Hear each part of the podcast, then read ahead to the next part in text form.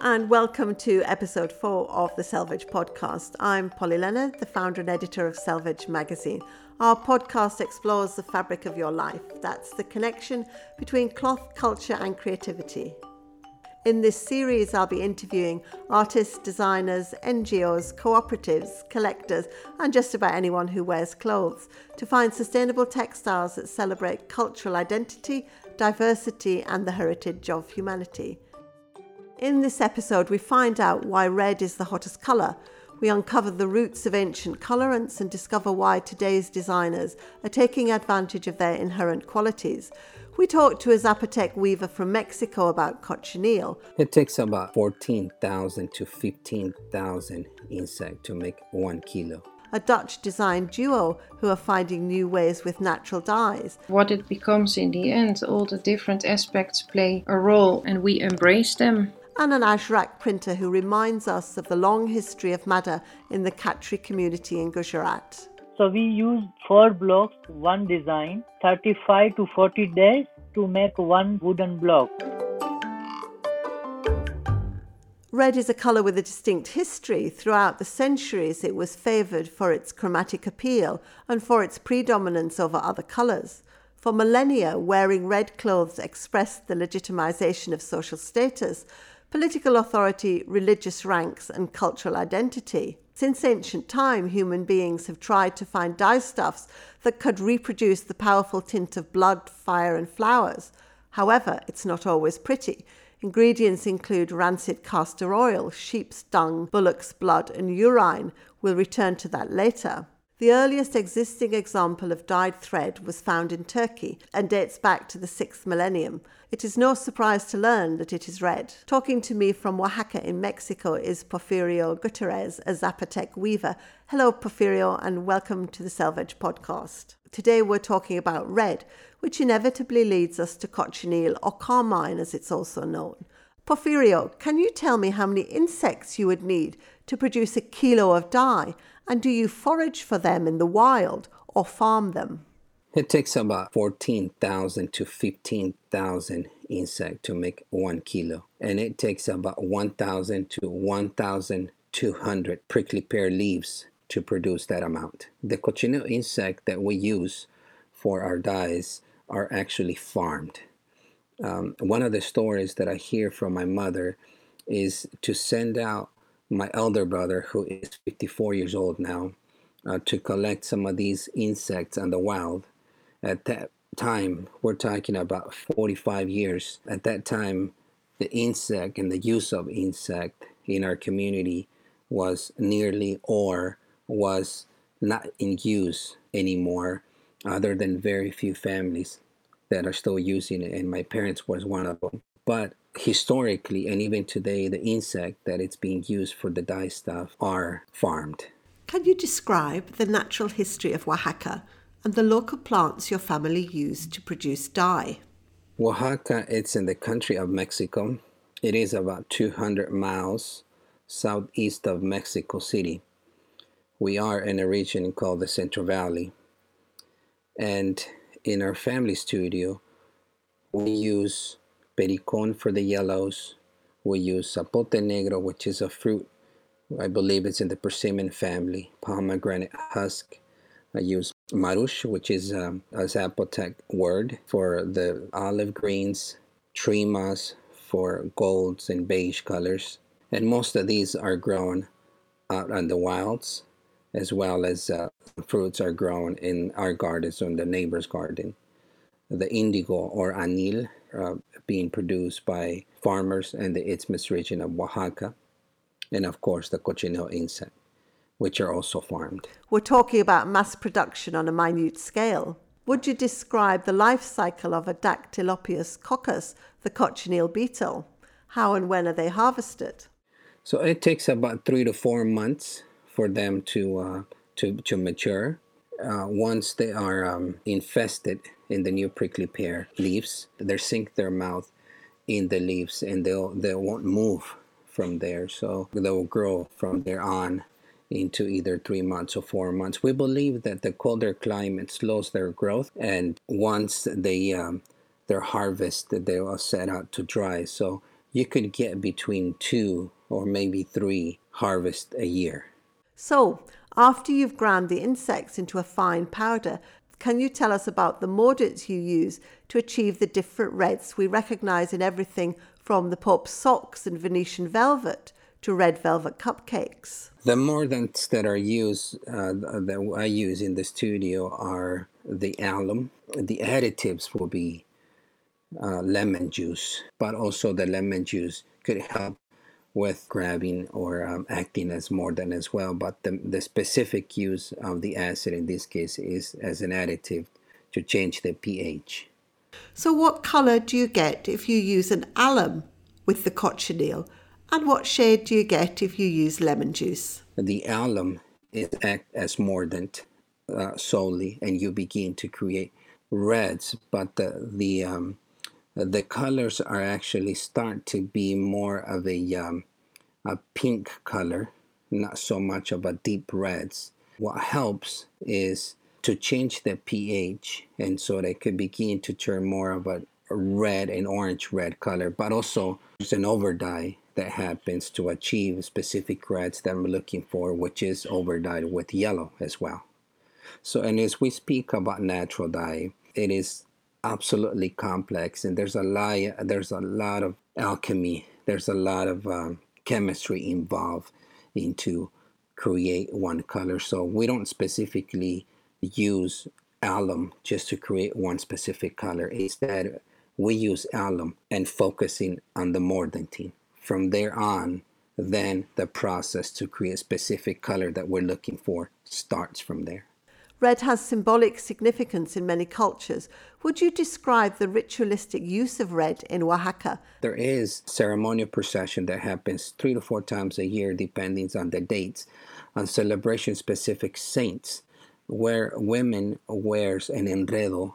It is a uh, wrap, a skirt, so to speak, that it is done uh, with red colors. Um, is done uh, with a specific um, mind or specific uh, intention for this ceremonial procession for women to wear with their um, embroidery blouse and a headdress depicting a saint in, in a basket with flowers. So these are some of the processes or these are some of the things that it's the red it's still used today within our community.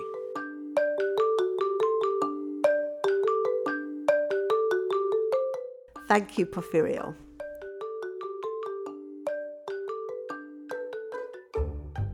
You're listening to the Selvedge Podcast with me, Polly Leonard. Mexico is also home to the logwood tree, but Haematoxylum campechianum prefers the humid conditions found in the Yucatan Peninsula.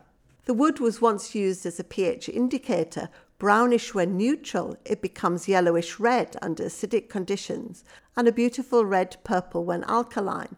The pigment can be problematic, however. It doesn't adhere well to fibre without the assistance of a chemical mordant.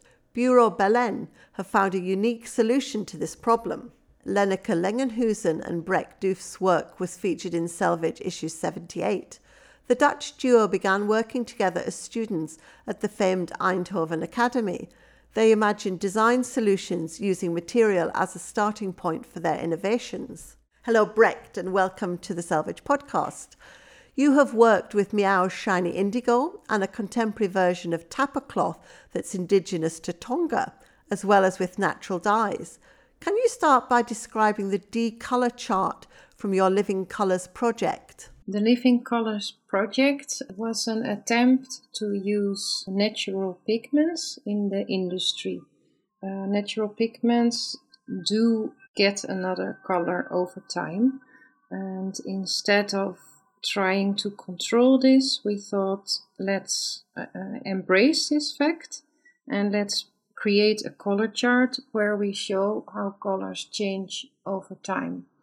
So designers and other users of the color could see how uh, what they can expect of the color in time. Yeah, so th- this was for us the, the the starting point of this project to really collaborate with natural colors. We are discussing red dyes today, and I'm keen to learn about your Another Throw project that you dye with logwood. Can you tell me a bit about the project's origin? We started to use natural dyes in industrial dyeing systems.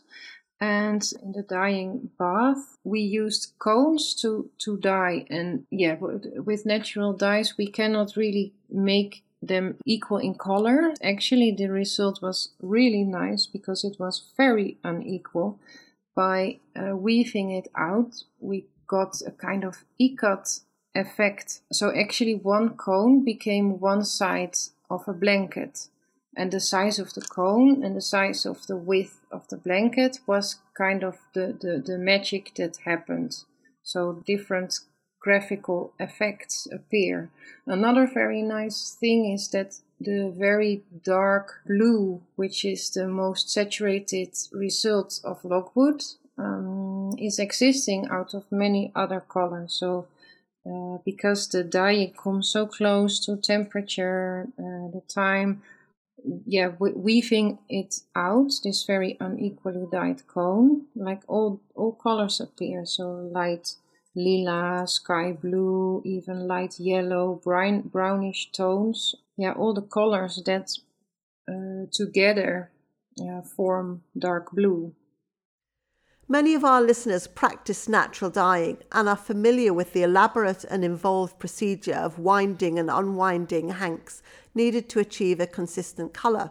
Even with care and attention to every detail at every stage, consistency is elusive when dyeing with natural dye. There are just too many variables that affect the colour. You have flipped this problem on its head, and instead of working to find a solution to the inherent inconsistency, you have embraced this flaw and use it as a distinctive feature of the design. Can you describe the dyeing process the yarn goes through before being woven into one of your throws? So the merino wool is around a cone and also the tension in which this happened is important. So if it's too tight, then the effect is, is too minimal. If it's too open, then it becomes almost all colored. So it's really in the middle with getting the yarn with the right tension on the cone.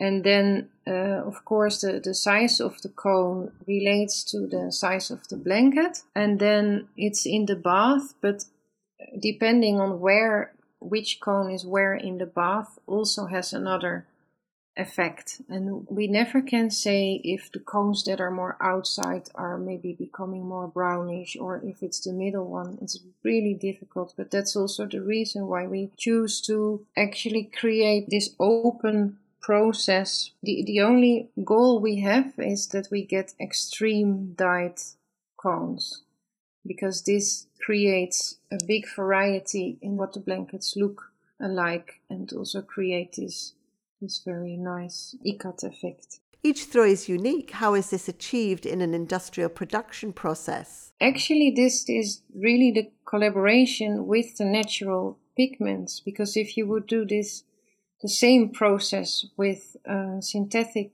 dye, then it will become more equally and because we, we, we also shorten the, the process a little bit so that's that's also good to say it yeah to, to save time um, we use less water um, we also don't you um, uh, don't clean the bath because it's it's all yeah it's all the, the, the, the game of what it becomes in the end. All the different aspects play a role and we embrace them. What are the benefits for the environment of using this dye method?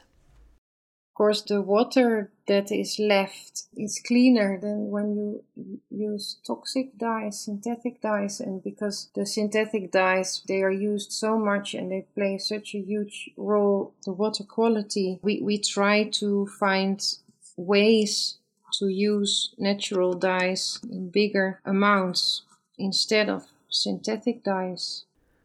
Finally, I wonder if you can briefly mention the blurred or blue red blanket project in which you also use natural dyes. Natural dyes, because they come from different origins, they all have different characteristics. With synthetic dyes, they they react the same on um, on, on, on, on fabrics. But we made made use of uh, viscose and silk velvet. So the, the backing of the visco of the velvet is silk and the hairs are viscose.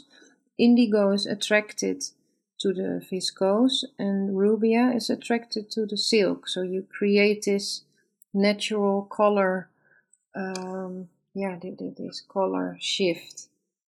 So it's it's making use of the different chemical reactions of natural dyes, and you cannot do this with synthetic dyes. And this is done in collaboration with tinctoria.nl.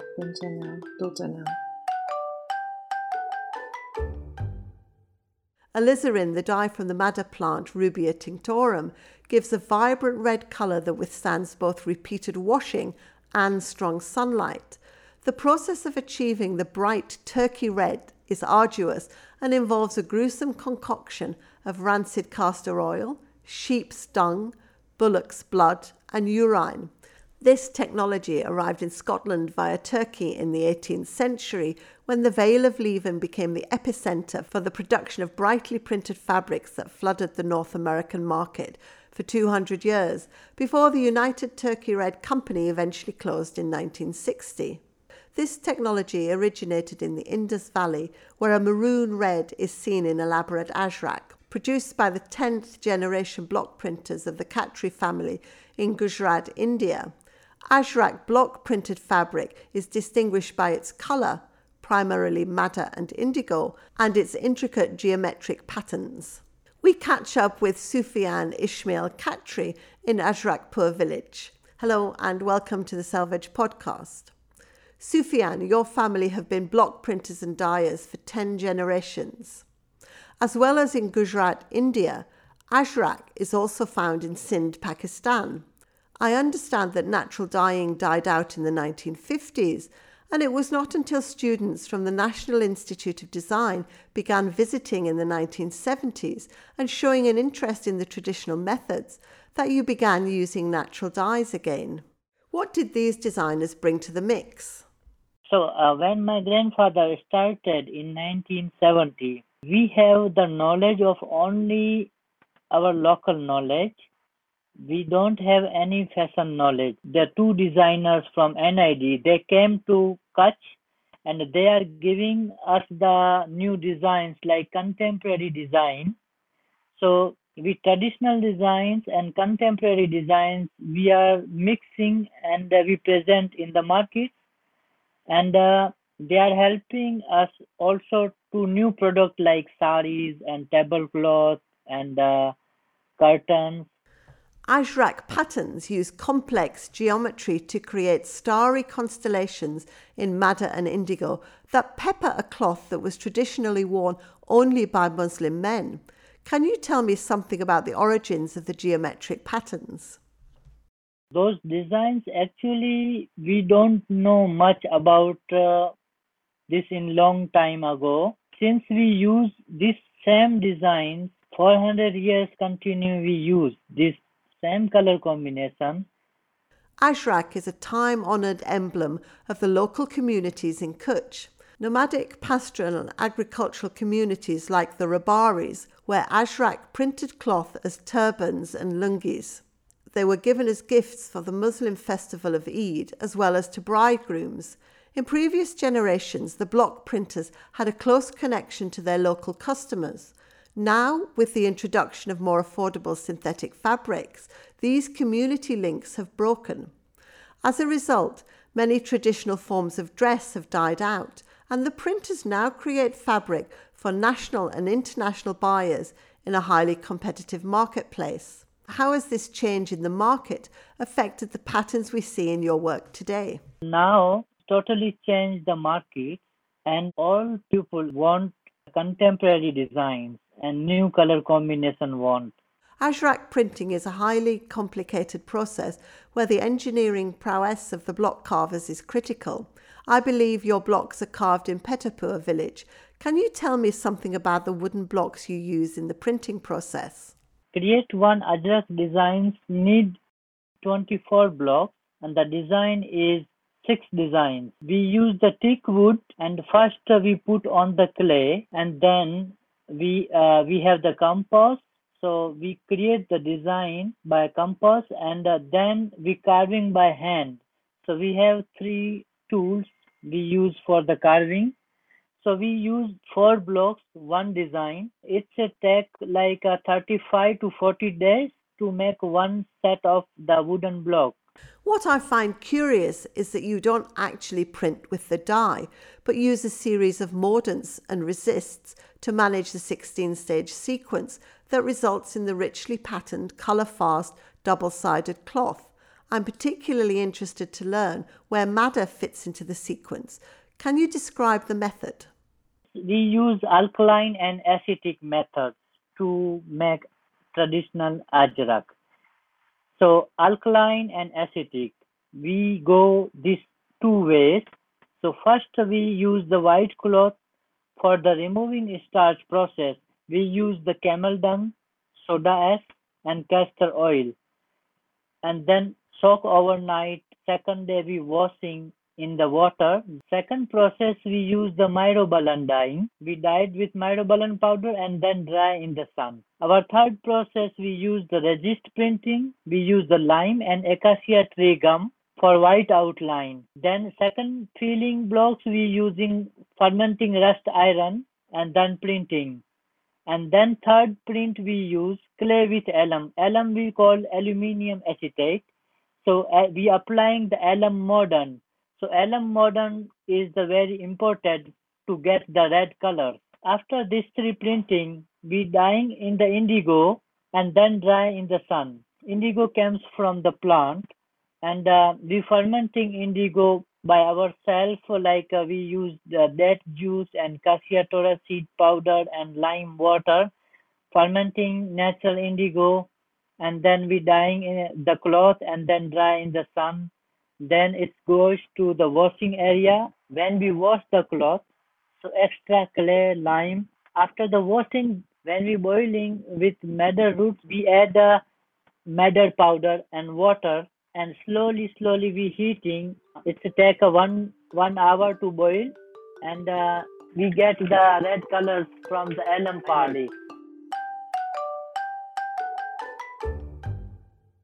party. find out more about Ajrak, see issue 97 of Selvedge, an issue dedicated to the colour red. Thank you again to our avant garde designers and artisans, Sufian, Porfirio, and Brecht, who offer examples of sustainable textile production. So if you want to look red hot, look out for cochineal, madder, and logwood. Thank you again to all our guests and to you for listening to the Selvedge podcast with me, Polly Leonard. To learn more about our guests and Selvedge magazine, head over to the Selvedge website and don't forget to subscribe. Be the first to find out about our next episode when we stop, smell the roses, and take a closer look at floral patterns.